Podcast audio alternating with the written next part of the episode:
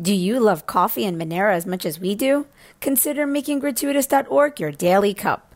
Pay with Monero for premium fresh beans, and if you like what you taste, send a digital cash tip directly to the Guatemalan farmers that made it possible. Proceeds help us grow this channel, Gratuitas, and Monero. This week on Monero Talk is sponsored by Cake Wallet. Store, send, receive, and exchange your Monero and Bitcoin safely on iOS and Android too. Cake Wallet is open source, and you always control your own keys. And by Sweetwater Digital Asset Consulting, connecting new money with old money since 2018. And by Change Now, a limitless crypto exchange. Cake Wallet, Sweetwater Digital, and Change Now are trusted and verified by the Monero community. Monero Talk is also made possible from contributions by viewers and listeners like you. And supporting us is easier than ever by typing in monerotalk.crypto in your Cake Wallet send address field to send us a tip. This week on Monero Talk. Douglas Tuman interviews Andrew Henderson, the founder of Nomad Capitalist, a service that helps people go where they are treated best. The two discuss how he became the nomad capitalist, his opinion on Monero and his interest in learning more about it, crypto in general as a tool of opting out of the traditional financial system, what crypto friendly locations one can consider going to, his concern of the volatility and regulations of crypto in the States, as well as where he sees crypto and the nomad capitalist movement trending to. Monero Talk starts now. Okay. Good morning, Andrew. Or I don't know. I don't know what time it is where are you are. Where are you? We just say hello. Uh, the Republic of Georgia. Good morning, good afternoon, good evening. Awesome, man. So you're you're literally living the dream. You know, I, I say that to a lot of people, but you know, it's just kind of a figure of speech. But uh, you are you are actually living the dream. I feel like you're you're one of these guys that figured out how to uh, opt out um, seemingly uh, uh, before most people have you know i feel like a lot of people are working on that now. I think you're one of the the early adopters to uh, opting out. Yeah i mean i was talking about some of this stuff in my family um, in the 90s i mean my parents had talked about uh, you know uh, other countries that could be better places to live uh, back in the 90s. We would read like the list of uh, best places to be born and the uh, economic freedom index around the dinner table when I was like 12 years old, 13 years old. And it's like, oh, the US slipped another spot uh, where I grew up, the US. And, uh, you know, for me, uh, my journey to become a nomad capitalist was very interesting because I started a business in the 2000s when I was like 19 years old. And it started doing pretty well in my early 20s. And, tax bills. You know, wasn't so theoretical anymore. I think a lot of people have had very theoretical frustrations with the government, uh, and now it's uh, the rubber's meeting the road. And I saw that myself 15 years ago, almost, and I think people are seeing it now. So, so it's not random that you became the nomad capitalist. It was, it was through your life experience that you found your way there. I had a, I had the great fortune. You know, I. Um, first of all, I, inherited nothing. I was given nothing. I think that that's a great fortune in and of itself. I was forced to do things on myself. But what I did get was a great wealth of knowledge. I was surrounded growing up by people who were, you know, somewhat successful, at least had a success mindset. Nobody I was surrounded with growing up was, you know, oh, woe is me. You know, you can't get ahead. What are you going to do? People, you know, in general felt pretty empowered. Uh, and so I got a great permission slip above that from my parents when my father said, listen, you should go where you're treated best when you get older. You know, it is your obligation to yourself, your family, what have you, to not have to stay and take care of your parents. Because there was a discussion among some of my friends about how, you know, their parents were relying on their kids to take care of them in old age. And my parents said, no, no, no. You need to go where, you, where you're treated best, whether that's the same city, the same state, the same country, you know, country or not. Uh, and I think that all put together uh, was really a great uh, upbringing in terms of how to conduct yourself. And I guess we should, for those who are, are listening on my end on Monero Talk, a little bit of a background of exactly what it is you do now. You essentially consult people on this concept of of opting out, of becoming their own nomad capitalist. Is that is that accurate? So what I would say we do is we not only put out a lot of free resources, but we do help people who are at the seven or eight or nine or ten figure level who want help uh, the way that I would have wanted help again almost 15 years ago now when I was starting to research this stuff. You know, how do I find someone to help me get out of where I am, get into somewhere new, um, handle everything that comes along with that, all the infrastructure, whether it's banking, residence, citizenship. You know, I got to sell my house, and all the little things that people don't think about. You know, if you if you give up your U.S. citizenship, for example, very extreme thing to do, but people are looking at doing that. I did it. Uh, what are the things that change? Can you keep your house in the U.S.? Do you have to sell it? You know, what are the new? Impl- I mean, there's so many little things out there that I wish someone would have advised me on, and so I've kind of learned this the hard way, and I've dealt with people and, and found the right people after finding the wrong people. So we help uh, seven and eight figure entrepreneurs and investors uh, get their residence and citizenship, you know, create their plan B or a plan A for many crypto investors, um, you know, diversify their finances, get out of the tax net and uh, find a place they can run to uh, rather than running from something. So let, us uh, if you don't mind, can we can we use me as kind of the uh, the test case here? Uh, uh, you know, I'm I'm 100% crypto, 100% Monero in particular. I don't know if you're familiar with Monero. We could talk about a little bit if you're not. Um, I, you know, I, I currently have my nine to five job here. Uh, thinking of going, uh, leaving that, and uh, working on my Monero projects full time. I have the Monero talk show, uh, which you're currently on. Uh, we're slowly growing that. Um, I also have this business called Gratuitas that we started. it started as a, as a coffee business, a mail order coffee business. where we ship you coffee from Guatemala. the unique thing being when you get the coffee, it comes with a QR code on it where you could send a, a Monero tip and it goes directly to the farmers, the workers where the coffee came from. We went down to uh, Guatemala. We, we taught them about Monero. Uh, and so we're, we're slowly building that up, adding new products. Uh, long story short, uh, my dream would be to, you know, to uh, work on these, uh, what started as hobbies, turn them into real businesses, and they're slowly becoming that.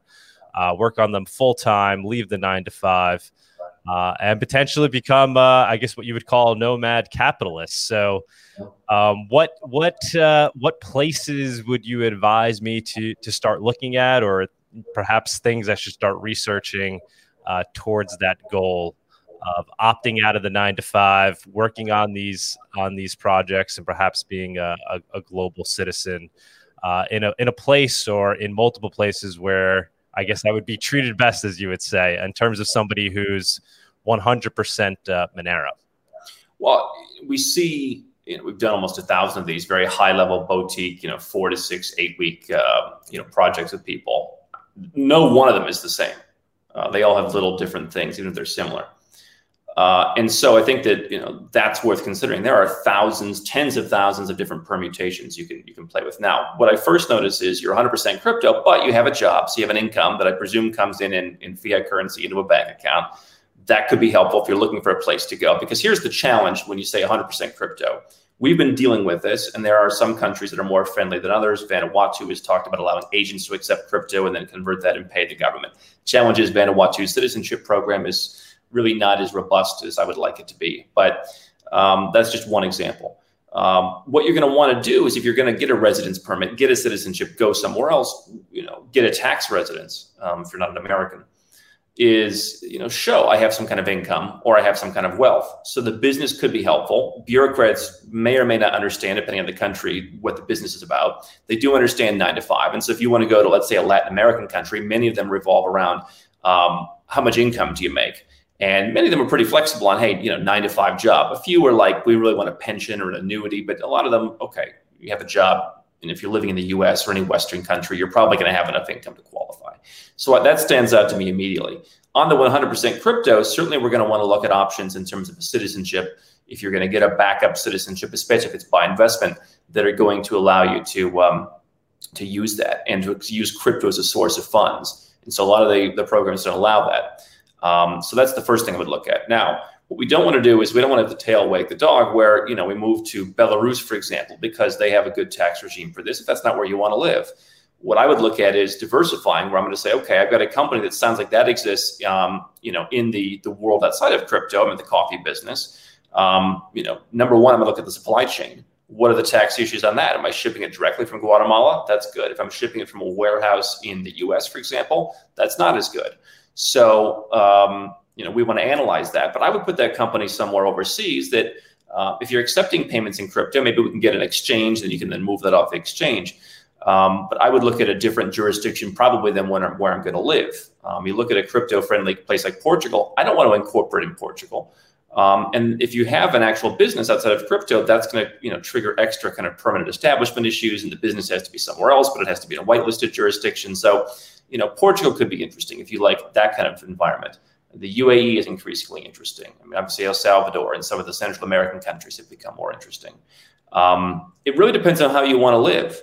Um, I think that you can also simply go to countries where they don't tax, or they don't tax your foreign income, or they don't tax you, or you have a tax exemption, and either live there full time or divide your time between numerous countries. So when I look at where do I go as a crypto investor, I don't necessarily think that I have to go to places where they're madly in love with crypto. I have to go to places where they're going to leave me alone, whether they've established that um, through the you know, a special exemption for crypto like a Belarus, or whether they've established that through lack of legislation like a Portugal, or whether they just have generalized tax laws that leave you alone. And then, of course, there's the personal side. You know, where are you just going to be personally left alone? And right now, I think that's uh, Mexico and Central America, parts of Northern South America, um, and it's Eastern Europe. Those are the places that I think are going to, going to leave you alone, and they happen to have some of those countries good tax policies. Mm. So obviously, uh, it's it's not a simple answer. It's got to be tailored to uh, who the person is, right? There's there's no there's no uh, really top three places to move to as as somebody who's 100% crypto. You don't really. A lot of people like Portugal, for example. That's a popular place. I also have a number of people who are in Dubai. Um, I have a couple people who are moving to Costa Rica with it. Um, but I don't know that yet there are top places. There are places that are perhaps very crypto friendly. You know, Liechtenstein has been talked about as crypto friendly. Practically impossible to immigrate to Liechtenstein under the conditions that you or I would want to go to. Um, so that's just not going to work as well. So I think that you have to balance the tax impact, the immigration ability, um, which, by the way, for some people could just be a tourist. You could be in a different country every month or every two months, and you know, COVID aside, all these travel restrictions aside, depending on your passport, you know, potentially you just you just you know have no fixed home. Uh, but you know, tax, immigration, and then just personal freedom and lifestyle. Where do you want to go? I happen to like cities. I am looking more to places like Ecuador, for example, I think they leave you alone. Um, taxes aren't perfect um, if you're living there full time. But you know, I'm looking at okay, let me give me some space where I can just be be left alone. Uh, but in general, you know, if you're someone who doesn't like that kind of atmosphere, then that's obviously not going to work for you.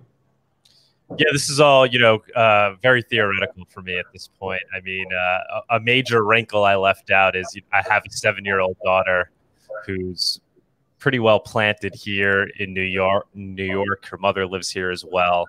Uh, so you know, I, am not the type of guy who could uh, just completely completely uh, you know pick up and leave. Uh, I'm I'm grounded for those purposes. So my ideal situation perhaps would be one where uh, I would be coming back and forth as easy as possible. Uh, perhaps bringing my daughter with me for months at a time to places you know in the summer. Um, so yeah, I mean, obviously there, you know, uh, everybody's situation is is different. Um, what do you think of uh, I, I, often hear Puerto Rico spoken about as a place. Uh, so obviously, essentially part of the United States. What's your opinion of Puerto Rico with regards to being a crypto-friendly place and how people can work that into their their lives?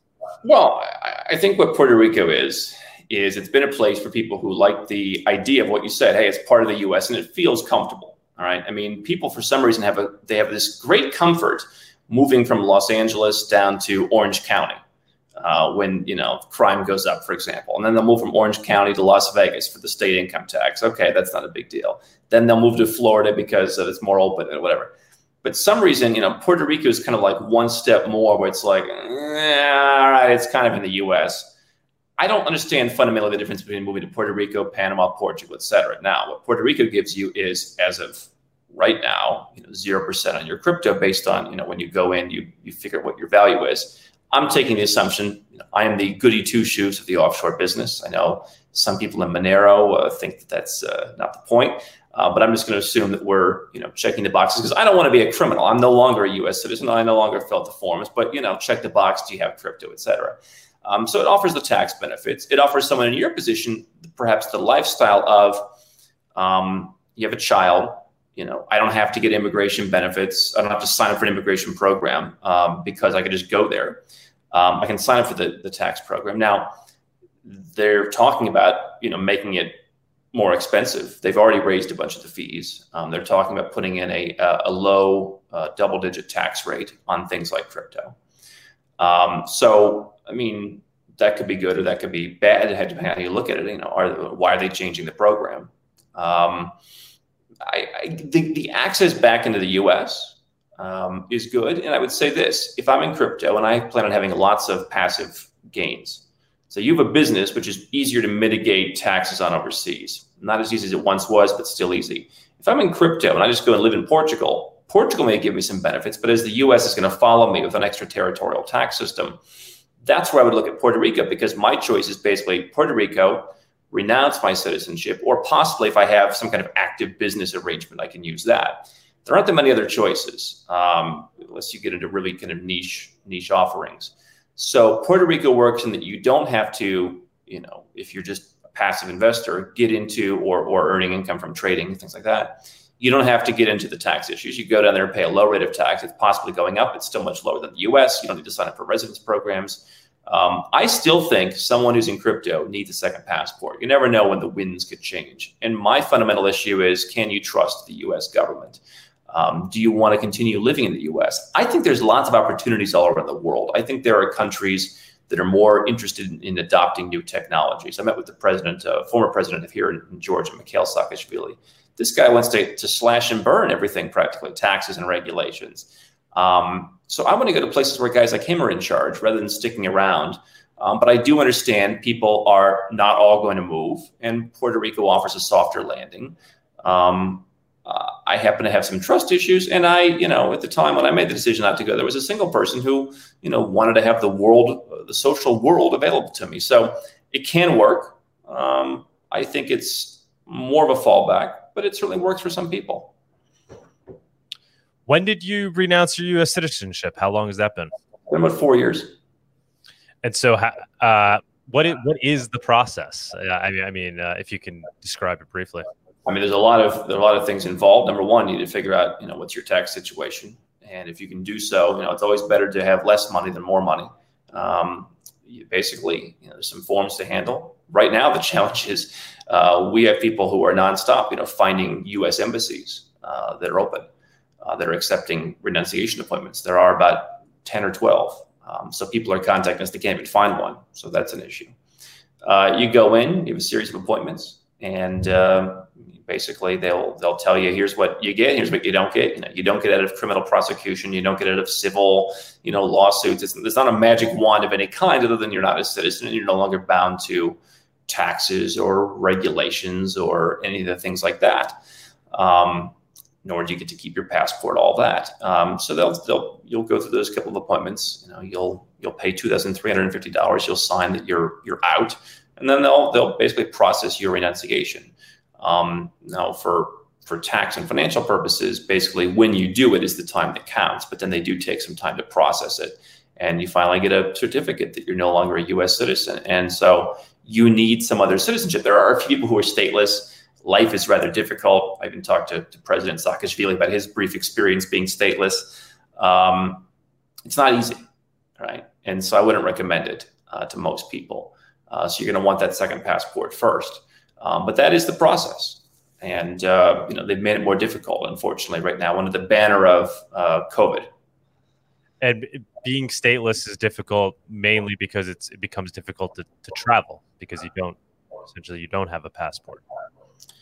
You know, yeah, I, I, I that of opting out of the system. I think the most extreme ways of opting out of the system just it, it, it's it's so much of an inconvenience that it, that it negates the benefits. And so, sure, can you go and get a stateless person's document? Sure. I mean, again, the, the story that that uh, President Saakashvili mentioned in his interview with me was, uh, uh, you know, when you go to apply for a, U.S. visa, there's no code.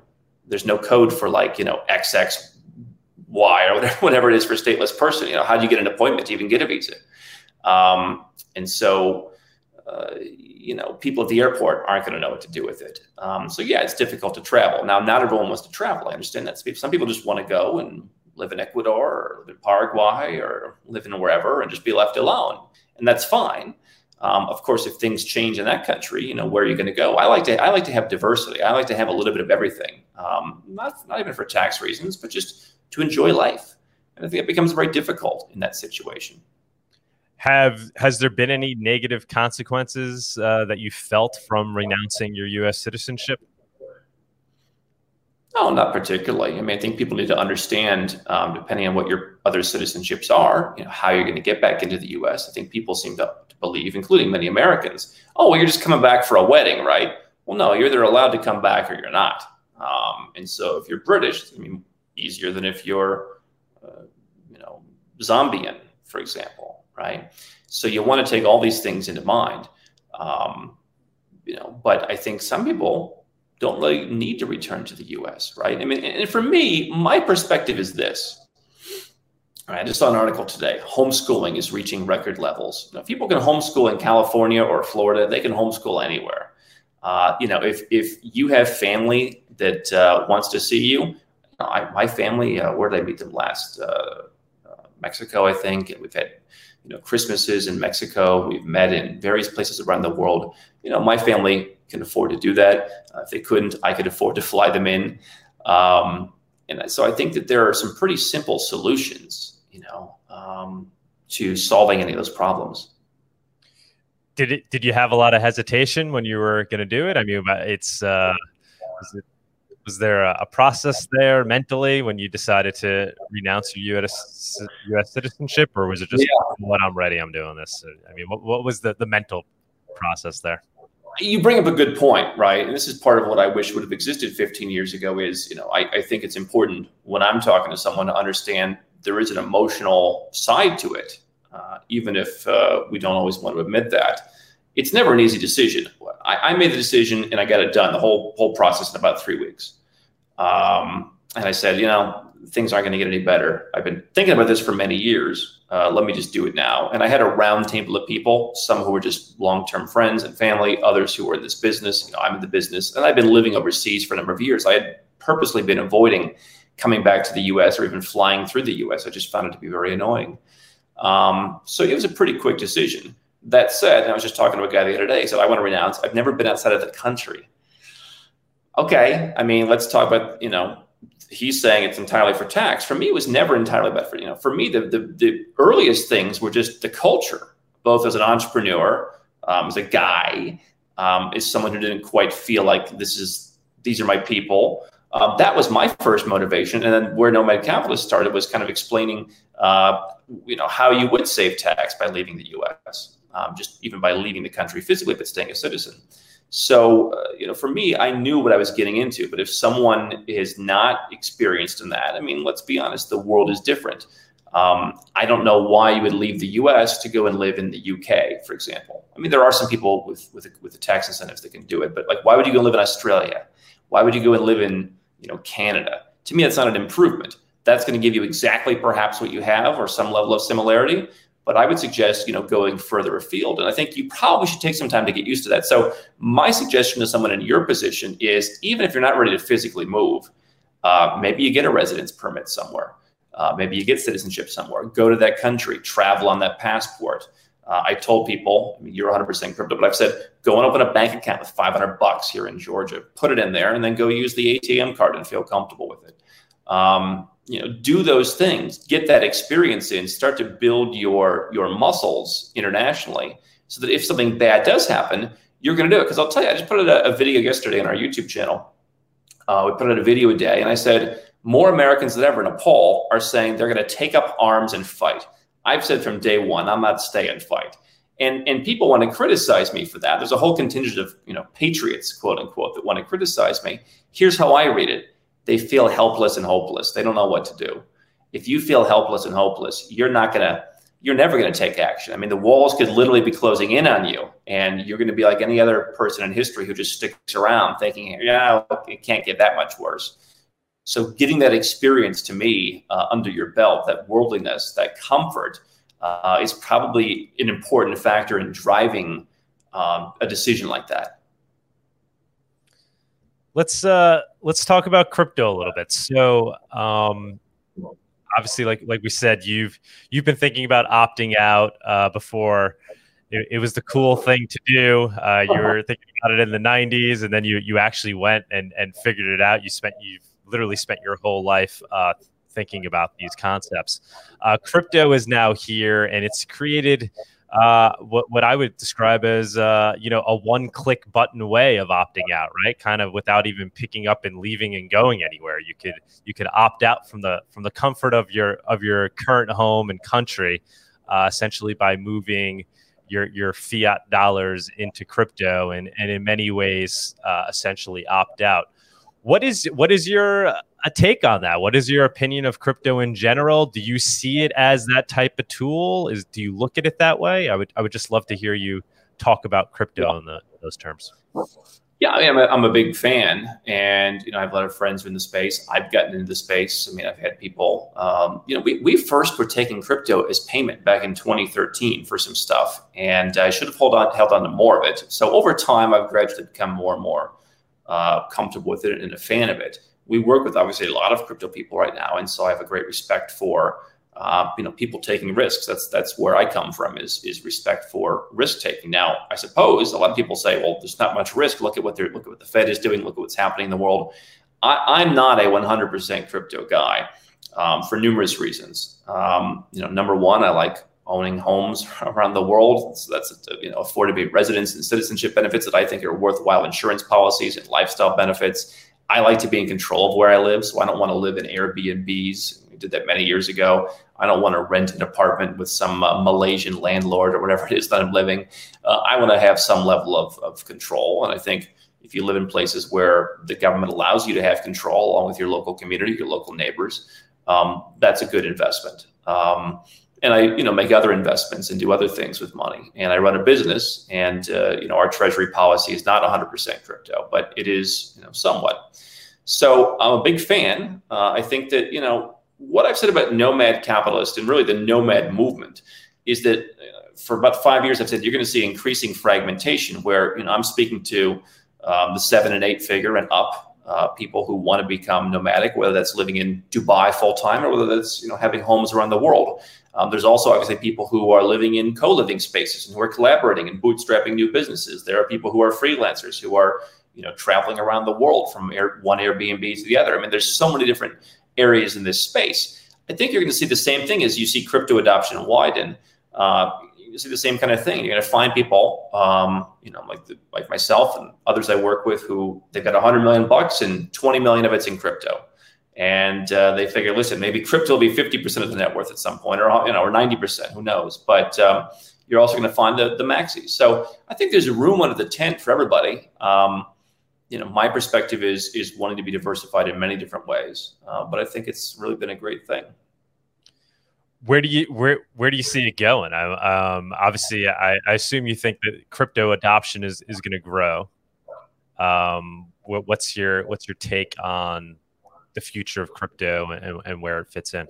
You know, I'm, I'm not a I'm not a great prognosticator in this area. I think it's interesting because certainly the more adoption you're going to have. I mean, look again back when I was you know in the 90s, we were talking in 1994 about this stuff, and uh, my father said he said. Uh, you know, this, is, this internet's pretty libertarian these days. Is that eventually it's just going to become a mirror of general society once once you have wider adoption. I think there's a certainly a fear of of how that looks. Sure, um, it's great to have Visa and all these other people involved. You know, how is that going to drive people calling for regulation? You see Mark Cuban, who I don't know the entire story, but but got into a bind with a crypto investment, and then you know goes south and calls for regulation.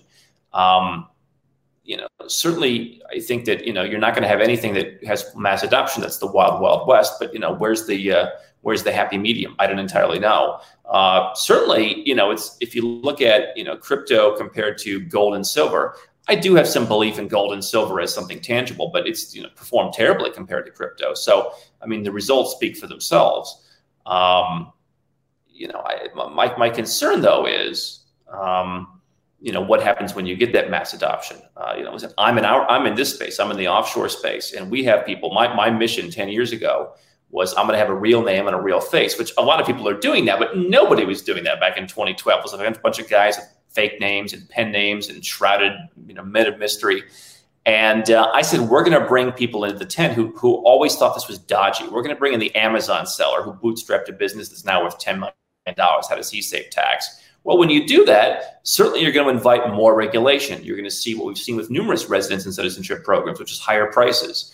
Um, you know, the more people that are in the tent, it does bring other consequences. I think overall it'll be a net positive, but you know, it's worth considering that. And can you expand that a little bit more? You're saying so as as adoption grows, what, what is essentially the point you're making there? I'm not sure. Well, I'm saying as adoption grows. I mean, again, look at my internet example 27 years ago. It was a bunch of libertarians complaining about the government. It's not that anymore. Mm-hmm. Now it's uh, you know every every communist and socialist. You know, I mean, I go on YouTube every every half every other video I see is somebody saying we need to end capitalism, and uh, you know we have to take away everyone's freedoms. Um, it wasn't that many many years ago because the early adopters were very libertarian and as adoption grows you bring in people who are you know not going to be as, as friendly to maybe the, the, core principles this is the debate that i see as a, as a someone who works around the crypto space but isn't in it which is uh, you have people who are calling for more regulation. I had Michael Saylor on uh, a while back, and he says, "Yeah, we should have some regulations." Then you have people say, "Leave us the hell alone." You know, where, you know, wh- where do we go with it? Yeah, yeah, yeah. No, I, I, I get what you're saying. Yeah, I mean the the uh, the the crypto, uh, the Monero the Monero community is actually uh, I, would, consider one of the more pure purest communities uh, with their ideology, uh, privacy, all that, yeah. privacy, and all that. Uh, creating a technology that doesn't care what regulations exist. The idea is building something that's essentially unstoppable. Uh, and doesn't matter what what governments, uh, regulators, or uh, anybody tries to do, the, the protocol will work as intended, and you, you can't stop people from holding their own money privately and sending it without censorship and, or anybody uh, being able to surveil. My concern, I mean, and again, not being not being the expert that you are, my concern. I look at the old school world of people saying, "I have tangible assets. I'm going to put them in a trust. I'm going to put them in the most, you know, robust offshore trust I can find." And you've seen numerous examples where you know, people put these assets in a Cook Islands trust. Either they put their, their house in the U.S. in the trust, and the judge in the in the U.S. says we don't care what the trust says. The trust won't give us the asset, but we want the assets and we'll take it. Or the person stayed in the in their country, and then the person, great, we'll just put you in jail. Um, you know, obviously, some people are very uh, uh, private about it, but um, you know, for me, I, I just I never felt comfortable in the US with the direction that it's going. And now you have so many people in the US that just it's like you shouldn't have any money, basically. Um, so that concerns me if I'm in a space like crypto that uh, especially if I'm if I'm seeing these remarkable uh, gains, um, that would concern me. But but for sure, I mean I think it's it's very powerful. Do you think uh, the United States government uh, and any other governments you, you can comment on uh, are going to amp up their regulations on crypto and in Monero in particular. Monero is one of these more disruptive uh, currencies for the reasons we're talking about. It is, you know, untraceable, so they, are they're concerned about anti anti money laundering or uh, money laundering. They're concerned about, you know, uh, taxes. Uh, what what is your opinion there? Um, given what what you know about the United States today and, some other countries? Again, I mean, I'm not a legislative prognosticator, and I don't I don't follow every law that they're pushing through. But uh, I mean, there's one thing we know about the United States: they like to pass laws. I mean, you come to some of the smaller countries that I've talked about for years. You look at the the the, the, the law book, basically. I mean, it pales in comparison. Um, and so, you know, my my estimation is, uh, you know, politicians in the US. They want to regulate more. I mean, just look at the direction. Look at some of the biggest voices, the Elizabeth Warrens, the Bernie Sanders. I mean, these people have a great voice. These people are gaining traction. Uh, everything they talk about is wanting to take more of your money. And yes, the guys that they use, I, I often hypothesize, are they just really dumb or are they just purposefully, uh, you know, inefficient? Um, I, think there's only, I, I, think no matter who's in charge and no matter what happens, Western countries like more regulations, like more laws. To them, that's what is success. And unfortunately, there are a couple of countries that are kind of like on the edge of Europe, for example, where they're like, well, maybe the path to becoming Sweden is lots of laws and high taxes. They don't realize that's not what the path is. But uh, yeah, I think that Western countries are going to put in more more regulations. I think they're going to crack down, and the, and and you know the guys will be money laundering. Uh, the guys will be criminality. Uh, it doesn't matter to them what happens at HSBC with the cartels and all that. Those are their friends. Um, and, and so this is where I see when you say uh, wider adoption. What happens with wider adoption? Is, does there become a crypto lobby, a whole contingent of lobbyists, you know, going? And it's like, uh, I, I, I, think you'll see more. I think you do have states in the U.S. who are trying to be crypto friendly, but it's the same problem you have in the marijuana industry. If the federal government, you know, sets the policies, and it's the same, same reason I see in my business. You know, moving to Calif- from California to Nevada to save tax, you're only saving 15% of the taxes. So, you know, overall, uh, you know, I voted with my feet. My opinion on the future of the U.S. Uh, I'm not saying it's going to collapse, that the U.S. dollar is going to be, uh, you know, lose 99% of its value overnight, but uh, I, I, don't believe in it a lot, and I put my money where my mouth is. So, as the U.S. seemingly trends that direction, uh, what countries do you see trending in perhaps the opposite direction, uh, as offering a, a competitive uh, choice. Uh, so uh, we, we, you mentioned some of them obviously already, uh, but are there other any in particular that you think are perhaps trending in the direction of being more liberty loving, more crypto friendly, uh, that see that as an asset, as a way to bring in you know more people that that that align with those values? Well, I mean, obviously you've seen what's happened in El Salvador, but I, I think that you know that's a good prototype of a country. I mean, uh, smaller countries. Why? Number one, they're more flexible. They can turn it a dime. And I'm seeing this, you know, my own organization. It really requires more effort to make sure that you're flexible in an organization that has 50 people versus one that has five people. Now, blow that up to the scale of a, of a government with 300 plus million people. Um, so, you know, I just think Western countries, beyond their desire not to change and their self righteousness, uh, will find it harder to change. And so, and El Salvador can move pretty quickly. Where I'm at in Georgia, um, you know, has some potential. Uh, any kind of smaller country like that, Eastern Europe. I mean, look at personal freedom. Mexico has been great. Serbia has been pretty good. Um, you know, those have been places that have stood out. On the tax front, look at the last year and a half. You have so many governments around the world saying we need higher taxes to pay for this. Who came out and said no? Malaysia, we're not going to bring back a wealth tax. Why would we do that? Uruguay, we're not going to raise taxes. That would be dumb. Uh, Costa Rica uh, was not looking good for a while. The IMF was, I guess, was pushing them to implement, uh, you know, taxation on worldwide income for people who live there. Uh, for the time being, that's not going to come in. So, I mean, I think those are positive signs, and I think smaller countries are more capable of being nimble. I mean, look at countries that came out. Like, I mean, it wasn't the Prince of Liechtenstein that came out and said, "Yeah, we like cryptocurrency." You're not going to see the president of the United States say that. So I think that smaller countries generally have that flexibility, and then you've seen you know places like Mexico where it's been very uh, pleasantly surprising to see the government say, "Yeah, we're in favor of personal freedom." Yeah. The challenge is the personal freedom and the tax freedom going together. You know, some are only in one basket, so you have to work that out. I mean, you're kind of getting one or the other. You're saying you can get both. Um, but you know, Mexico, kind of a weird tax system. But if you could live full time in Mexico in the long term, you know, that's going to be more on the tax issue. But you know, my impression is, you know, very high levels of personal freedom. There's also what I say, soft liberty versus hard liberty. You know, people in the U.S. they talk about the Constitution, which is increasingly not even followed. There was a seizure of a bunch of people's private safe deposit boxes recently the judge said you can't go in there, and the FBI just literally did it anyway. They don't. Who, who cares about judges? Who cares about the Constitution? But people say, okay, it's it's enshrouded. It's it's shrouded in the law. You know, you go to other countries, you know, they just don't bother you know, half the time. And so, you know, if you haven't lived in these places, that is a difference to be experienced. How about the responses to to COVID that we're seeing in different countries? Um, do you think that's kind of exposing uh, which which countries are perhaps more liberty loving than others, uh, and and and uh, basically giving some countries an opportunity to once again showcase themselves as a place that might be more desirable for for personal freedoms? Sure. I mean, I think we're seeing that Asia, and by Asia, I'm even including some of the Middle East, um, rather technocratic. Um, you know, is going to follow things in terms of you know vaccines and things like that.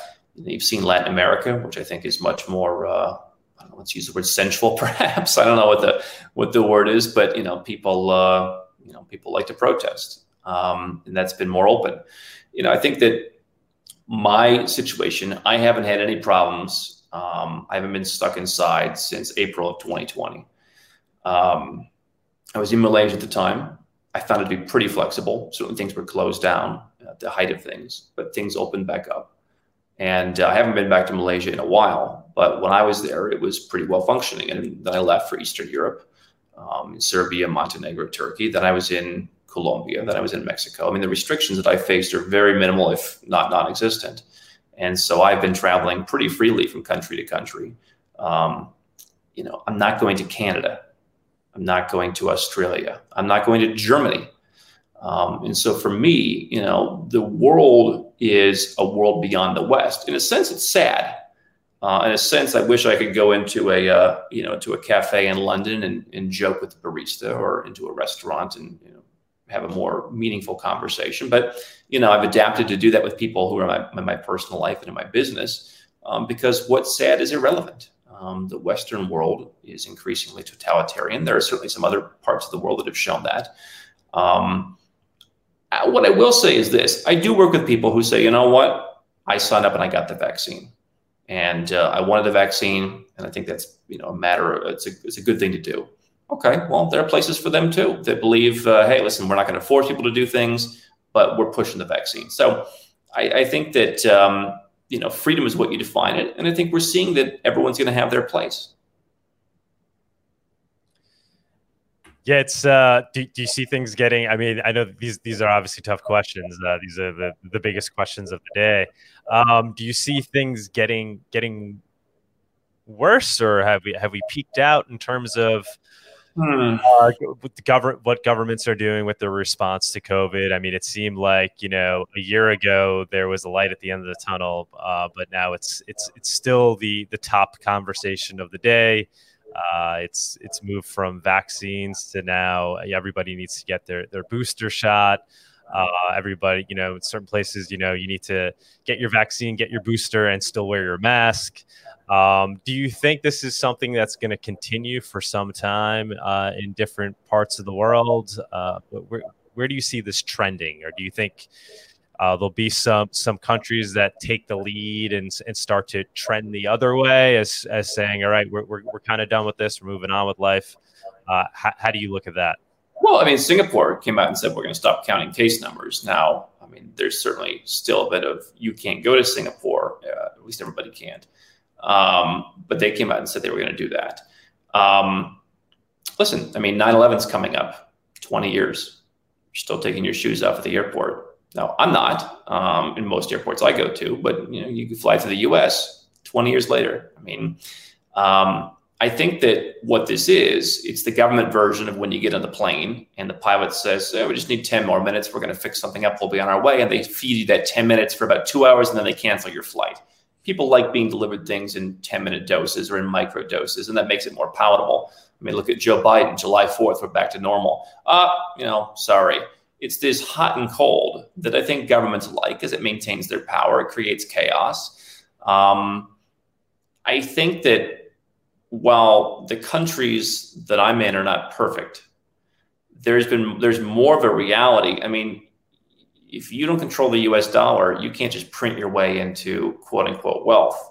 You know, these countries need to uh, survive, and I think there's a greater understanding of that. You know, for me, I look at countries like a business if you go to a sushi restaurant and the service sucks and the food is terrible, you're not going to keep going back to that restaurant. And I think some countries have some, at least in a political sense, understanding of that more than the big countries, which are more like people are just going to eat here anyway, whether it's good or not. And so I think that's that's very you know worth thinking about. Uh, I think what this, this is exposed is what I always would have said. There's no perfect place. I think it'll probably continue for the foreseeable future. Um, I guess in a sense, I always knew it would go on for some time when it, began. As much as I wanted to think it wouldn't be a huge issue, and as long as I, as much as I didn't really want to adapt my life to it, and I haven't largely adapted, but I, I think that they'll probably try and drag it out for a while longer. I would say this: keep in mind, in Asia, people were always wearing masks when they were sick, at least. So masks were. I think there's more understanding of masks in Asia than perhaps other parts of the world. Mm-hmm. Yeah, the uh, the ratchet effect, right? So it, it, becomes hard to to ratchet it back. Uh, jumping back to crypto, when we when we spoke about it before, you, you mentioned things like, like gold and silver as being alternative investments, uh, things that you that that that interest you. Do you do you see crypto uh, as uh, a store of value, as digital gold, as it's often uh, being portrayed as, particularly in the Bitcoin community? Do you do you view it that way? Well, you know, I haven't really thought what I view it about. I mean, I guess I use it that way is part of the portfolio. So in that way, you know, I guess I do. I'm a big believer in we, we vote with our feet. We're all doing what we want, right? And so uh, I suppose that I do.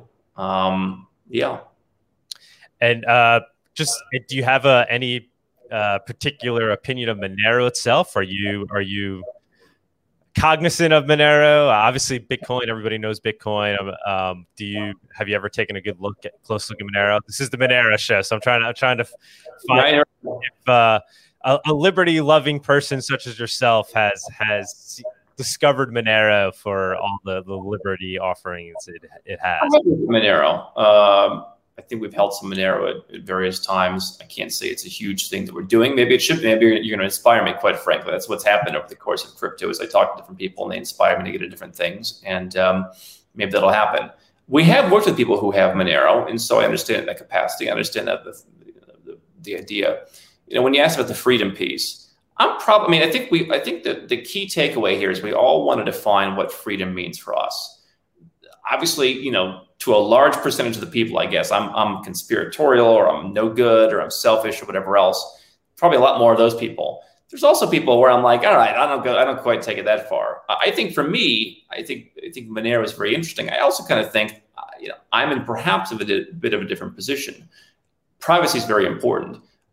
For me, just disconnecting with the U.S. was a was a great increase in my privacy. So I think it's probably time to evaluate, you know, as they've been increasing privacy in the business, as we've been increasing, you know, physical privacy mechanisms. Uh, you know, looking at something like Monero. But you know, for me, uh, the last couple of years have been a great feeling of I don't have to file a tax return with anybody. I don't have to like report all my stuff anymore, and so it's a little bit different. But you know, I think there's always room for improvement. Mm. Do you see it as uh, potentially being this kind of Swiss bank for for the, the you know this generation and upcoming generations crypto taking taking on the role of, of being the new swiss bank or the new offshore bank account? Yeah i mean potentially. Listen I, you know for, for us offshore banking is always about legal ways to diversify your cash so that you know if you get sued by somebody you have at least money to defend yourself. Or if the government comes after you you have a way to defend yourself. And because listen sometimes people come after you and you do nothing wrong and you've got to defend yourself uh, or you know other legal reasons, diversification, what have you. Uh, it was never about hiding money. That was always illegal. It has become in this information age much more difficult. Uh, but you know, I don't think it's something that everyone would have advised. Um, you know, I think that um, you know, for me, the position, the, the point is putting yourself in a position where um, you're not as concerned uh, and so, in my mind, the, if we go back to the Wolf of Wall Street style, you know, Swiss banking, illegally hiding money, uh, it's a lot less necessary for someone who has, you know, multiple citizenships at places that don't really care, don't want to bother you, don't have taxes at all. I think it's, I think that's the the kind of macro perspective that I look at this from. For sure, I think the answer to your question is, you know, crypto, perhaps Monero in, in, general, or in, in particular, are uh, are the Swiss bank. I think the question is, you know, why do we need a Swiss bank? And for me, uh, you know, I don't want to live in a system where, um, you know, I'm always worried about what could happen next. So I would say craft your life in a way that allows that. Monero fits into that. Uh, you're just one step ahead. All right. I guess uh, last last question. Um, where where do you see things trending in terms of this nomad capitalist uh, movement, um, which you're very much a big part of? Uh, yeah. Is, is it growing? Obviously, I, I think it is. Um, I, I, look at your subscriber, and you have hundreds of thousands of YouTube subscribers. Uh, like I said, I think I think crypto very much the crypto movement very much aligns with these ideals as well where do you see where is it going towards? I mean, are, are we just going to see more and more no nomad capitalists, so to speak? And what is that? How is that going to affect uh, the current dynamic that we see between states? Is there going to be kind of this third category? Uh, like you said, I mean, currently right now there really is no way to be stateless, or you can, but it's it doesn't really work. It's not very practical. Uh, do we begin to, does that begin to actually become a practical option where there's this stateless uh, new new new new way of essentially being stateless and you can function in the world uh, fluidly um, and uh, as a nomad capitalist? Is it is it going to become easier to be a nomad capitalist where do you see it what do you see it trending towards? In the statelessness, I mean, there's some interesting things. I mean, I think it's definitely the pioneer days of that. You know, I'm, friends with uh, Vít Jedlička from from Liberland and some of the seasteading guys. I mean, you know, it's an interesting space. Um, you know, I'm not ready to go out and live in the in the sea, um, but and I think that's very interesting. You know, pioneer day stuff, and I'm supportive of it. And let's see. Uh, I think you're absolutely going to see a lot more nomad capitalists uh, because taxes have nowhere to go but up. Now, again, um, I'm known as the tax guy, the lower your taxes guy. Um, as I said, my first impetus to get out was not that.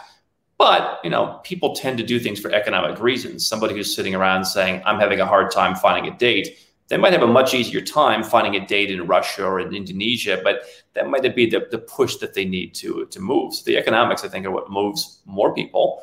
And in that regard, I mean, taxes uh, are going to go up, regulations are going to go up. Um, and I know that because the culture, and it's what I've been talking about and hearing about for, for 25 years. The culture is uh, now coming down to how dare you be a landlord? Uh, how dare you have anything? Why don't, if I'm paying rent, why don't I own your house? Uh, just basic cluelessness about um, economic concepts. I mean, this is what the Western world is today. Um, if you read the fourth turning, I mean, you have a lot of chaos in the Western world uh, to come. And so I think that people are going to want to go where they're treated best. Those are the five magic words.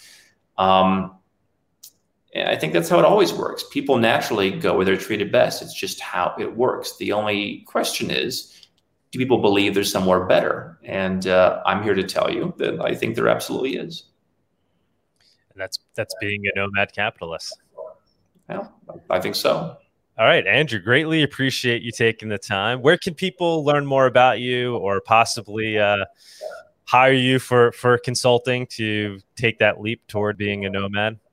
So we just uh, are republishing the second version of the book, Nomad Capitalist on Amazon. It's a good way to learn some stories, pick up on the vibe, kind of everything aggregated into one book for a, uh, a low price. Um, it's uh, a lot of free content on YouTube, on our website, nomadcapitalist.com. So just nomad capitalists everywhere. Uh, what my approach to to business is, it's very boutique. You know, we do something that's very unique where we're basically putting the pieces of you know, 10, 12, 13 different categories together for folks rather than them going to five or six or 10 different people. Uh, we have those people, we have the inside knowledge. Uh, but it's not like I can just go in and hire 100 people to do that. So we run a boutique operation. Uh, we create plans for people that cover all the boxes. So if you come and you tell me your seven objectives, you know, we're going to work around those uh, with a one-stop shop. And you can learn more at uh, nomadcapitalist.com. Just click on the big green button at the top of the page and uh, you'll get all the info you need. Do you hold conferences